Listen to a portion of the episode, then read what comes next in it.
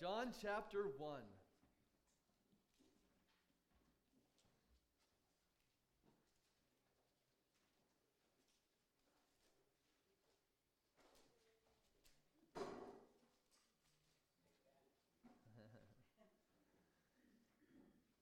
so we finished what we might call the prologue, verses 1 through 18. And what we said, the prologue, the function of the prologue was to set us up for the story so that we would be prepared and ready for the story. And the illustration we used was kind of like a play. When the narrator tells us what's happening behind the scenes, so that when the when the screen opens and the play starts, we understand the story and we're aware of what's going on. And so the, the curtain, that's right, the curtain is about to open and the play is about to begin. The greatest story of all is about to start. So, who shows up first? Who is the first person on the scene of the story of Jesus? John the Baptist. John the Baptist is the very first person we see. And that should not surprise us at all. You see, every gospel has John the Baptist towards the beginning of the story.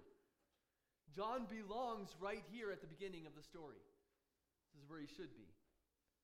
So the question is what is John doing here? What is he all about? And we're told exactly what he's doing in verse 19 in the words, This is the testimony of John. John is giving his testimony of Jesus. He is bearing witness about Jesus. Testimony and witness are the same words. He is bearing witness of Jesus, he's testifying of Jesus. And so we might go a little further and say, what does that mean? What does that mean in reference to the story? And one way of putting it is that John is introducing the Messiah. You see, he is going to point him out to us. And he is going to say, Here he is. Here is the one we've waited for. Let me introduce you to him. My whole life has been about this. This is what I've been waiting for. This is what I've been preparing for. This is what I've been talking about. This is the one, the only one that even matters. The curtain is drawn back. John comes on the stage and he introduces the main character. And that is the sole reason why John even exists.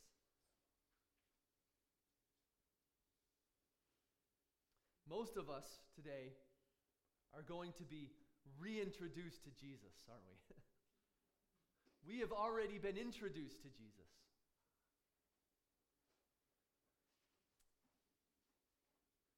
But we always need to be reintroduced. Every single day. There's no one that we need more to be reintroduced to than Jesus himself. And another word for saying that is we need to hear the witness of who Jesus is. It's kind of the same thing. Ever, ever go somewhere where you are going to be introduced to someone and you're disappointed by who it is? You thought it was going to be someone else? I went to a camp, a sport, a Christian sports camp when I was in high school. And when I got to the camp, I was very surprised. And I even remember his name. Uh, a runner, this is a, a, a, a, athletic camp. And so I was there for runners. Isn't that strange? A camp for runners. it's a little weird in itself. And a man named Andy Powell was there. And Andy Powell had run, and most of you, this is going to go right over your head because you're not going to get it. But if you do, this is pretty incredible. He ran a 407 mile, I believe, as a sophomore in high school, which is just incredible. And so I did not expect for him to be there. But what it turned out was that he thought I was faster than I was, and so thought he thought he was going to this camp to run with me and to get better. And so he was disappointed when he found out I was okay, but not nearly as good as he thought, as he thought I was.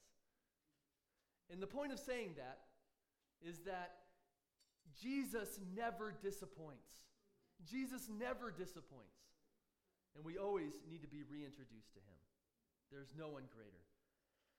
But also, by introducing Jesus to us, John is going to show us by his example how to introduce others to Jesus Christ. He's going to be an example to us of how to witness and how to be a faithful witness. Now, it's not going to be an exhaustive lesson on how to bear witness to Jesus, but he will give us some key elements on what that looks like. So, we need to be reintroduced to Jesus this morning. And you might say, I already know Jesus. But because of who he is, we need to constantly be reintroduced to him. And that's what John does here in this passage. And before we do that, I want to go back to the prologue for just a brief moment because we're supposed to, as we're introduced to Jesus, we're supposed to carry this information about who he is with us. All right? And so, as John introduces Jesus to us, we're supposed to already have this understanding from the first four verses of John about who Jesus is. Remember, he was or is the pre existent one, he existed for eternity past. Remember, he is the creator of all things, right? Remember, He is God with us, and He is the possessor and the giver of life. In Him was life, and that life was the light of men, right? Life comes from Him. He owns it, He possesses it. Remember us saying that when we said we want to be independent of God, we also became independent of life. And we became death itself, didn't we? We died. So when someone is introducing someone else, it's always interesting to know what they say about them. And so, as John, who has spent his whole life preparing for this moment, as we hear him introduce Jesus, we ask ourselves, what is he going to say? How is he going to introduce Jesus? And notice in verse 29, John introduces Jesus as the one who remo- removes the guilt of our sin. Verse 29 The next day he saw Jesus coming toward him and said, Behold, the Lamb of God who takes away the sin of the world. So, John, who's been waiting for this moment, you can almost picture him. It doesn't say he pointed, but I imagine he sees Jesus in the background coming his way. And he says to his disciples, whoever he's with, he says, Behold, behold the Lamb of God, as he looks at him. And behold is an exclamation mark, right? Here he is. Here is the one, the one we've been waiting for. He has come. And he's right here with us. So, what does it mean that Jesus is the Lamb of God who takes away the sin of the world? Well, to understand this, you have to first understand that your greatest problem is your sin. And there are so many things that we consider problems today. But there is really only one problem you have. Absolutely only one real problem you have. And that is sin and rebellion against God. If we deal with our sin and rebellion against God, we have no problems at all. Right? Not ultimately. sin is rebellion against God's rule it's rebelling against God's good and right rule, his revealed will, will, and it separates us from God. It separates us from his favor. It leaves us under the wrath of God, and justly so. Your sin is therefore the greatest problem that you could ever have. You see, the people of the day thought the greatest problem was the occupation, the foreign occupation of the Romans and their army that occupied them. They thought they needed to be delivered from that bondage to the Romans. We often think that COVID is our greatest problem, or some physical ailment, or our marriage, or a job, or some friendship, or our children. you know, whatever it is, when we're in these difficulties, that we get consumed by them and we think they are the biggest problems. But if you're ever to be right with God, you must have your sin dealt with. And the problem is, we can't fix it, can we? There's nothing in us, nothing around us or outside of us that can fix our problem for us. We need God sized help. And that's what John is saying here, isn't he? John is saying, Here is the Lamb of God who takes away our sin, who deals with our greatest problem. And the word lamb there is so important because it explains to us in a, a picture format how God does this, how God takes away our sin. If you were to look at the Old Testament, you could see many places where John might be referring to when he says, Jesus is the lamb who takes away our sin. So, what is John referring to? And I'm going to just bring up a number of possibilities. I think all of them need to be understood for us to understand the picture here that Jesus is the Lamb of God. So perhaps this is referring to the Passover lamb of Exodus 12. Remember, an innocent lamb, right? An innocent lamb, a pure lamb, was to be sacrificed, and their blood was to be, was to be spread along the doorposts. Right? And when the angel of death would pass over their house, it would pass over it, and the wrath of God would not come upon that household. So does so Jesus in a similar way is the innocent, sacrificial, substitu- substitutionary death who appeases God's wrath for us and makes atonement for us so that the wrath of God passes over us and we receive the favor of God instead.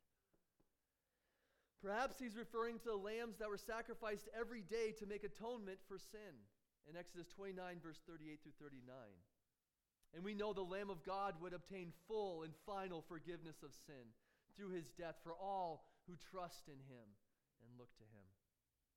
Perhaps Isaiah 53, verse 6 is what is intended here. We read, All we like sheep have gone astray. We have turned every one to his own way, and the Lord has laid on him the iniquity of us all.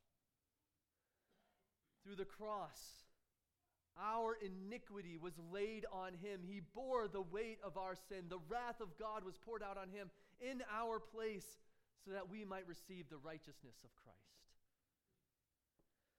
Perhaps, and this is one of my favorites, perhaps Abraham in Genesis 22, verse 8, is what's being referred to when he took up Isaac up the mountain to make a sacrifice. Perhaps that is what is referring to as the Lamb of God who takes away the sin of the world. Remember, Isaac asks him the really obvious question. You know, he's got everything for the sacrifice, but there's no lamb. And so Isaac looks to his dad and says, Dad, where's the lamb? We're missing something here. And what does Abraham say? God will provide a lamb. And so John is saying here Behold, here is the Lamb. God has provided the Lamb who would die in our place. And all of these are probably intended to be understood here. So, what does it mean you'll take away the sin of the world? What does world mean? I mean, Jesus did not literally take away every sin of the world when he died. Let's be clear about that. that would be universalism. If he did that, then God, everybody would be in heaven.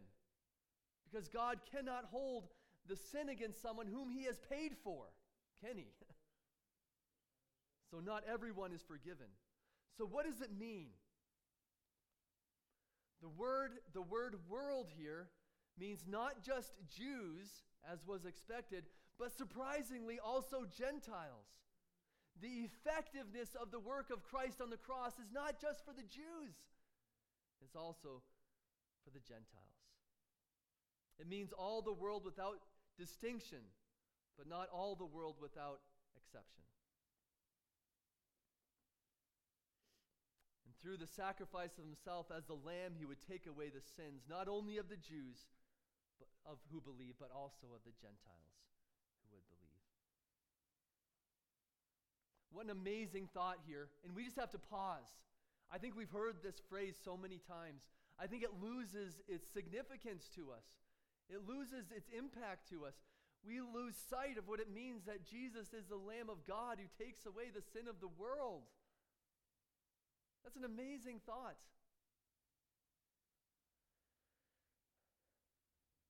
We need to be reintroduced to Jesus, who deals with our greatest problem. John also introduces Jesus as the one through whom the Spirit would overflow with life transforming power in verses 31 through 33. It says, I myself not know him, but for this purpose I came baptizing with water, that he might be revealed to Israel. And John bore witness I saw the Spirit descend from heaven like a dove, and it remained on him. I myself did not know him, but he who sent me to baptize with water said to me, He on whom you see the Spirit descend and remain, this is he who baptizes with the Holy Spirit. Now you have to understand, Jesus did not have a halo around his head. he did not have anything that would automatically identify him as the Messiah. In fact, he looked like everybody else when you looked at him physically. There was no marker, setting him apart from anyone else. John did not know he was the Messiah. That's what it means here. It doesn't mean John was not acquainted with him, but he did not know him as the Messiah up to this point that he's talking about here. He did not recognize him as the Messiah. He could have grown up with him and known him as an acquaintance, but until this point, he didn't know he was the Messiah. That's what he's saying. So you might ask if John didn't know him through any outward obvious sign in his appearance, how then did he come to know he was the Messiah? And John explains in verse 32 how he came to identify him as the Messiah. God told him beforehand, He said, He on whom you see the Spirit descend, He is the one. He is the Messiah. We see that in verse 33. And then, so when John baptized Jesus, the Spirit of God descended on him as a dove, like a dove. And therefore, he was able to say in a concrete way. This is what God said would happen, and this is who God said would be the Messiah, and he was able to identify him as the Messiah. And some say this was six months before this event we're seeing in John. We, we don't know for sure, but that's a possibility. I'm not even sure how they came up with that. But the Spirit of God descended on Jesus is more, the Spirit of God descending on Jesus is more than just an identification that he is the Messiah. It also tells us something about what he would do. It tells us something about who he is and what he would do. So, what does the Spirit descending on Jesus tell us about what he would do? Well, in the Old Testament, God would come upon people for special tasks, wouldn't he? The Spirit of God would come on people, anointing them for special tasks, such as kingship, such as priesthood. And so it's not surprising that God identifies the Messiah through the, through the Spirit coming on him as a dove or like a dove. But there's a difference with Jesus here in how he comes and how the Spirit of God comes upon him than how God anointed people in the past. And that is with the word remain. It says the Spirit of God remained on him. Remained on him. The Spirit of God would come for a specific task and then would leave them in the Old Testament. But here the Spirit of God remains on him meaning he is full of the Spirit all the time. It is a permanent fixture of who he is. Jesus has the Spirit without limit. This has incredible implication regarding Jesus' ministry. He would be the fountain from whom the Spirit of God would pour out from God into the world. He would be the distributor of the Holy Spirit throughout his ministry like a vessel or a container carrying the Spirit of God through the world, delivering people from their sin and creating worshipers. And we see this ultimately being fulfilled at Pentecost, don't we? In Acts 1, verse 8. Empowering God's church to be a witness of the gospel and to worship Him. And you can understand the significance of what this means by contrasting John's baptism of the Spirit, uh, John's baptism of water, with Jesus' baptism of the Spirit, can't you?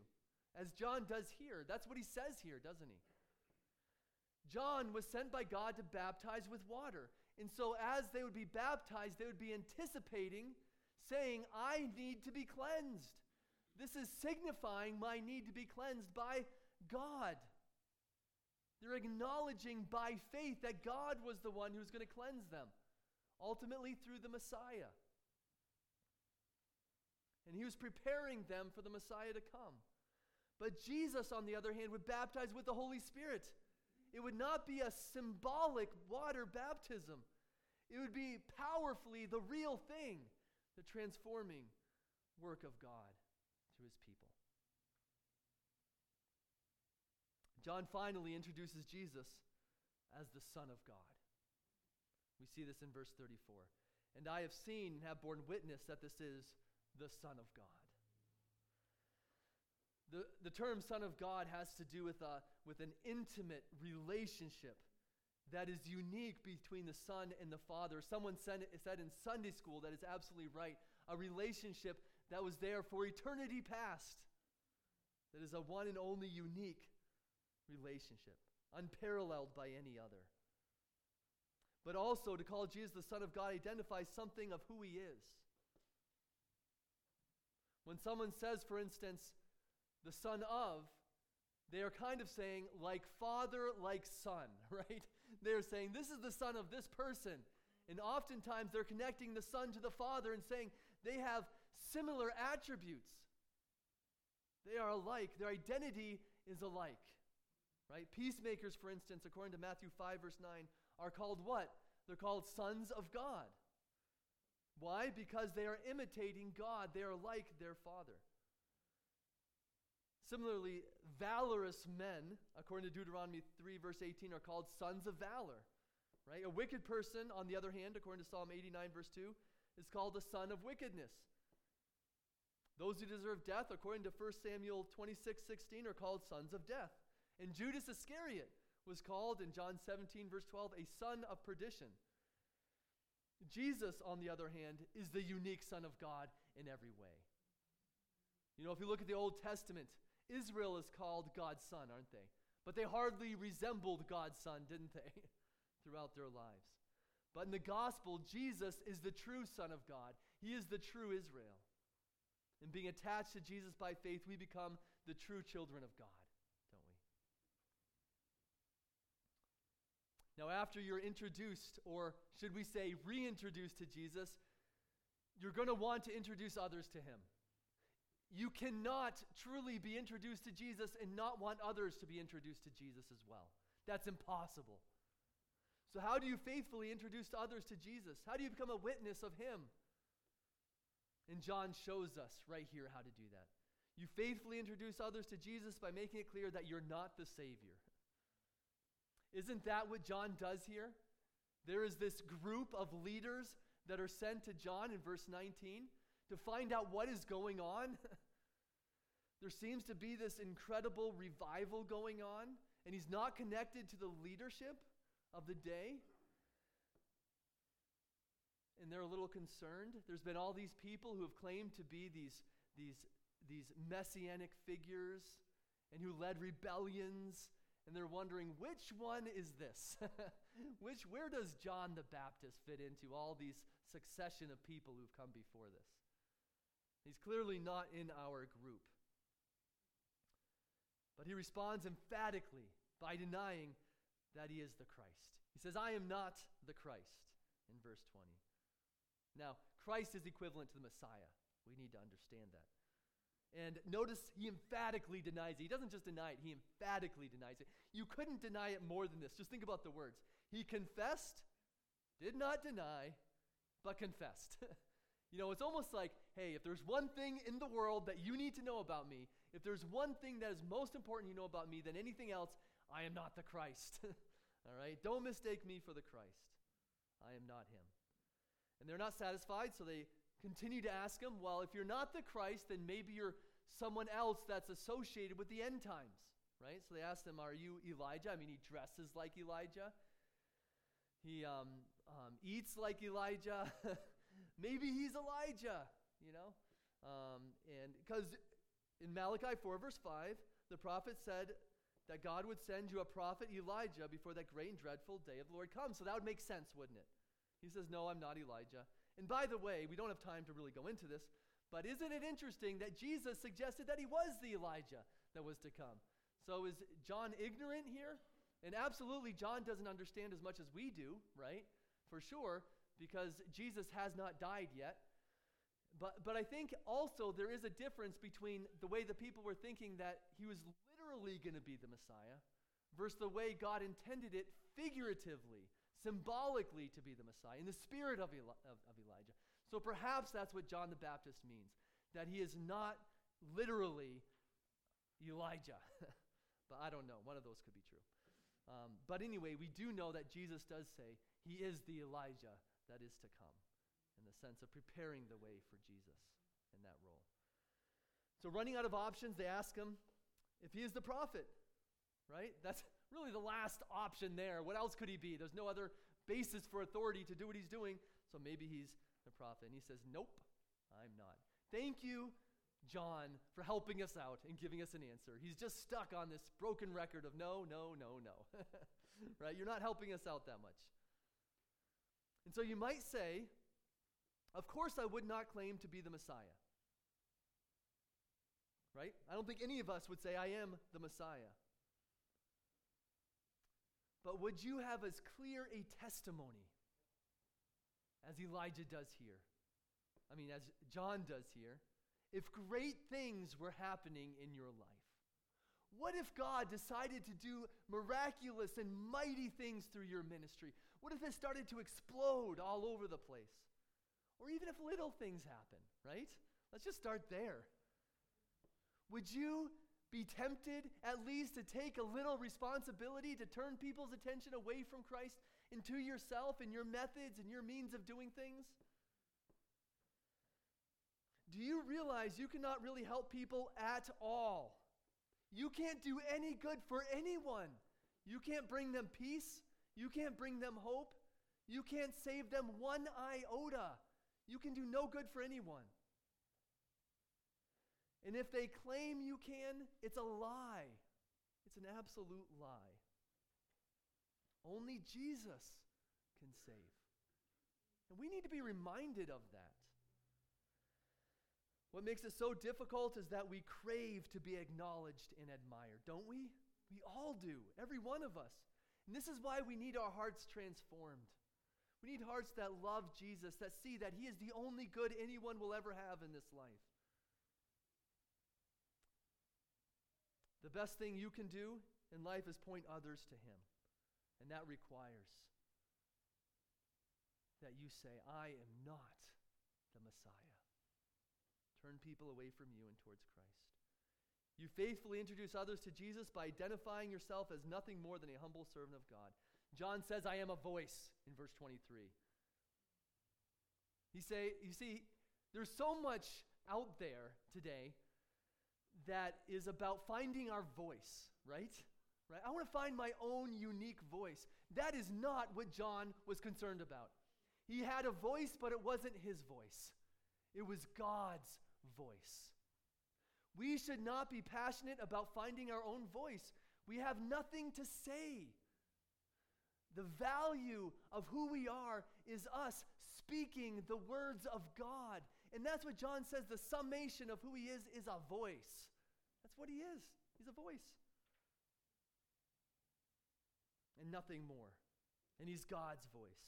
You can't say anything better than what God says. To speak God's word is the highest privilege and the greatest of service to do in this world. And this should remind us that we don't save, do we? We don't save. God saves. He's the only one who saves. We speak the words of the gospel, God saves. And we must remember that. God alone can save. There's this popular idea out there that would be considered complete nonsense by John the Baptist. John the Baptist would say that makes absolutely no sense. The idea is that Christians are to witness with their lives, meaning their actions, and if necessary, speak words. John would say that is absolutely nonsense. That makes no sense at all. John does not say first feed people and clothe people, and only if necessary, speak the words of God. And I'm not suggesting we abandon these things, they are important and sometimes even necessary. But nobody is ever going to be saved simply by watching our lives, no matter how well we live before them.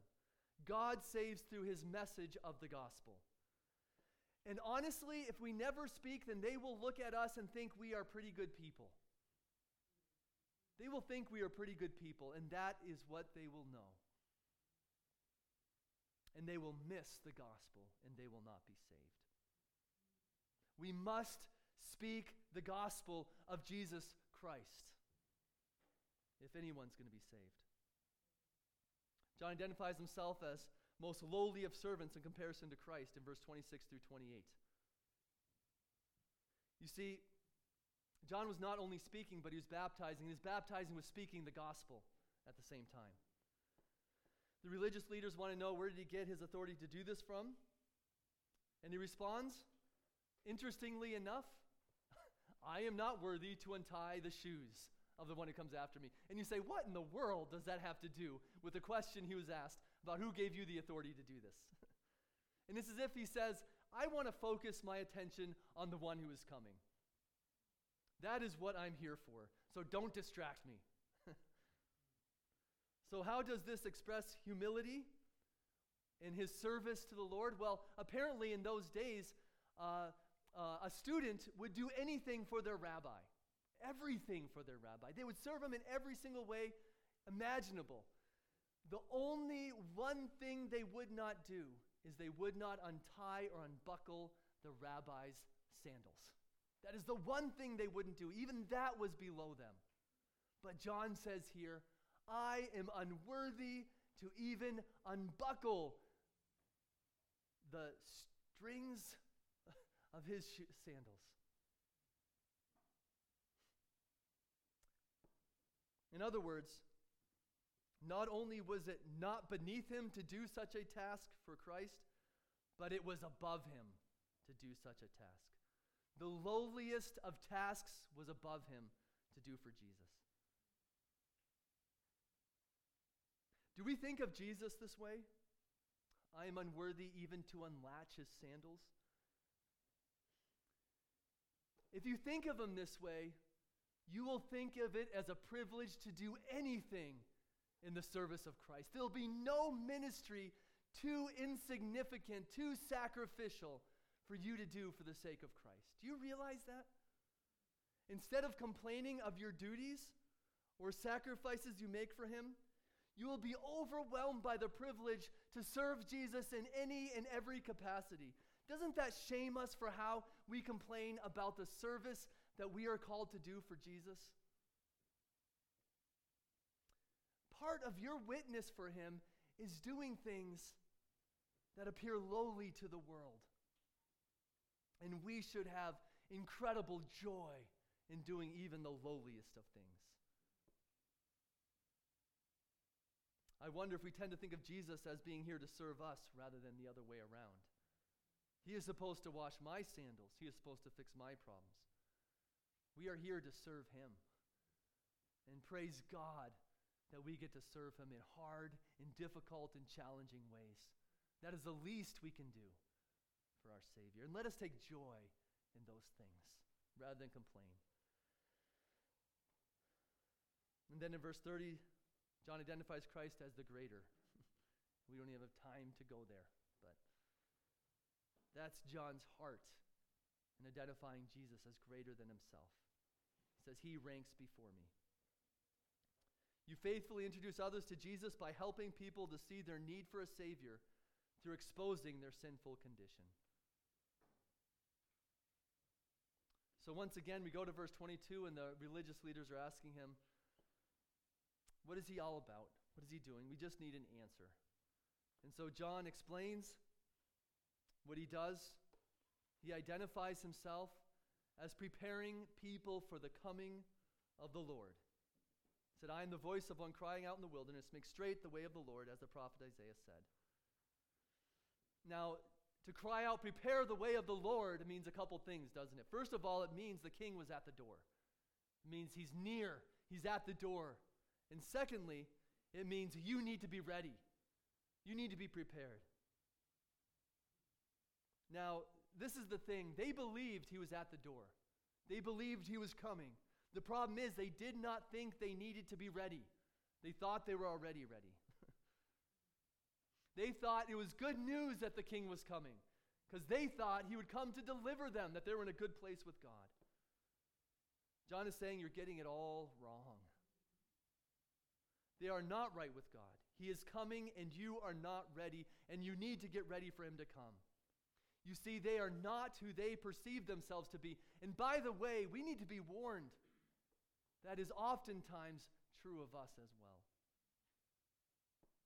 When God arrives, he demands his people to be prepared to meet him. And he demands we come to him his way by humbling ourselves. God doesn't just say, Come as you are. He says, Come humble yourself before me. That is the only way we are accepted by him. John was saying they need to level the hills, right? And fill in the holes so that the king way would be smooth. In other words, you need to humble yourself. That's leveling the hills. In other words, you need your emptiness needs to be filled with faith. That's filling the potholes, right? And what would it sound like to preach such a message? It would sound like saying, Repent and believe, or face judgment from the coming king. And this is exactly what John preached when he preached. Repent, for the kingdom of heaven is at hand. And by the way, that's exactly what Jesus preached as well. And that's what it means to prepare the way for the Lord. I wonder if you have obstacles that are blocking Jesus' way. I wonder if there's pride in your life, if there's arrogance, if there's unbelief. Look to Jesus. Repent. Believe in him. I wonder how many people today would be excited by the thought of the coming of the king, but who would not be ready if he did come back. The Bible says there are many who will be deceived on that day. And that day, many will say to me, Lord, Lord, we not do this and do that. And he will say, Depart from me, you who practice lawlessness. I never knew you. Understanding John's baptism helps us to understand the message of repentance.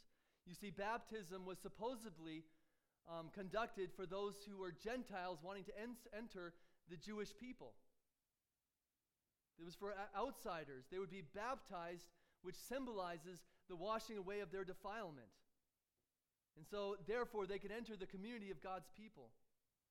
But notice that here John was baptizing the Jews.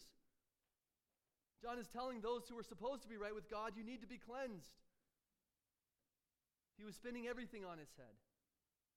And you can understand why the religious leaders were not happy with him. How dare he say such things of God's people? It's kind of like me going to people who go to church every week, people who are living a decent life, people who prayed sometime when they were young, and calling them to repent and believe and be saved. I imagine it would get some people upset. And one of my greatest concerns are for those who have grown up in the church who prayed a prayer at some point when they were young, but have no fruit in their lives. And perhaps their parents or their pastors are trying to convince them that they are saved and to give them confidence that they are believers. That is so sad. They have no right to think of themselves as being saved. And that's exactly how the Bible would approach such a situation. Listen to Matthew 3, verse 8 through 9. Listen to what John the Baptist says. John the Baptist said this, and listen to whether this is the way you talk of similar situations. He said, Bear fruits in keeping with repentance. And do not begin to say to yourselves, We have Abraham as our father.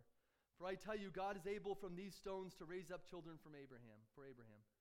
Even now the axe is laid to the root of the trees. Every tree, therefore, that does not bear good fruit is cut down and thrown into the fire. John the Baptist says that every tree that does not produce good fruit as a confirmation, affirming their genuineness of their salvation will be burned in judgment. So don't give people false comfort, it's unhelpful. Finally, you faithfully introduce Jesus by working to magnify the glorious identity of who he is as our Savior. And we talked about this earlier on at the beginning. But if you look at it, virtually every name or title in the book of John for Jesus is mentioned in verses 29 through 52. Lamb of God, Son of God, Messiah, Christ, Son of God, King of Israel, Son of Man, not to mention the one Moses wrote about in the law and about whom the prophets also wrote. That's all going to come up in this whole section we'll look at next week. But you cannot be faithful as a witness unless you speak the truth of who Christ is. And sometimes, as I mentioned in Sunday school, we skip over who Christ is to get right to what he has done. And we have to be careful that what he has done will make no sense if we don't first proclaim and magnify the truth of who he is. So we are called to introduce, to witness to people about who Jesus is, and to tell them what he has done. This is our great joy and what we should love to do. So here's my question Do you need to be reintroduced to Jesus today? Of course you do. We all do. We continually need to be reintroduced to Jesus.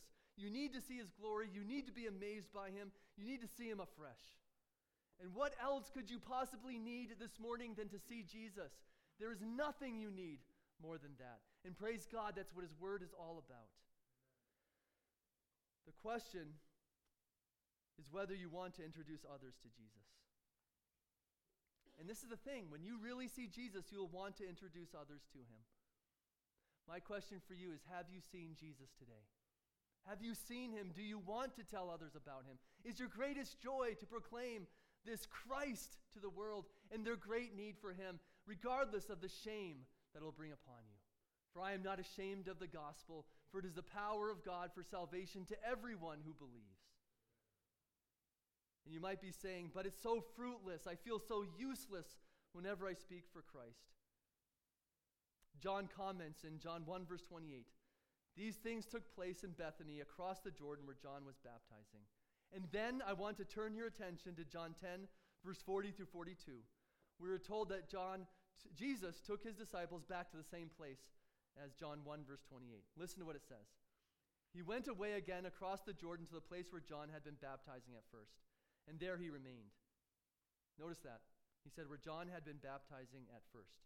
And many came to him, and they said, John did no sign, but everything that John said about this man was true. And many believed in him there. Many believed in him there.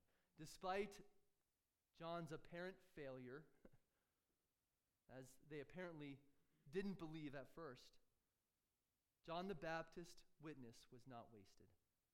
Remember, God's timing is often different from ours. remember, God is the one who saves. Continue to preach the Word of God. And it might even be not until after your life is over. But we believe that God's Word will not return void. We are here to be witnesses. Let us be faithful this week. Let's pray. Dear Father, Lord, I thank you, God, for this incredible, incredible task. Lord, what does it matter if there is a little bit of shame associated with our connection to you? What a privilege and a joy to bear a little bit of discomfort, to bear a little bit of shame. We are not worthy to untie your sandals. But what a privilege that we get to proclaim you and your great message. God, I pray that you would impress it on our hearts to be bold and courageous this week, no matter what the outcome, knowing that you are the one who works miracles, knowing that you are the one who saves. And God, if there's anyone in here who at this moment stands under the righteous and just wrath of God, whose eternity belongs only judgment and wrath, Lord, I pray that you would bring to their mind the discomfort and the terrible condition that they are in. May they feel the reality of their condition, and may you deliver them from their sin. Lord, protect us from pride and arrogance that would prevent us from coming to our knees and turning towards you. Lord, you are the only way, the only truth, and the only life. And thank you, God, that you are mighty to save. We pray that we go out and proclaim this message everywhere we go. In Jesus' name, amen.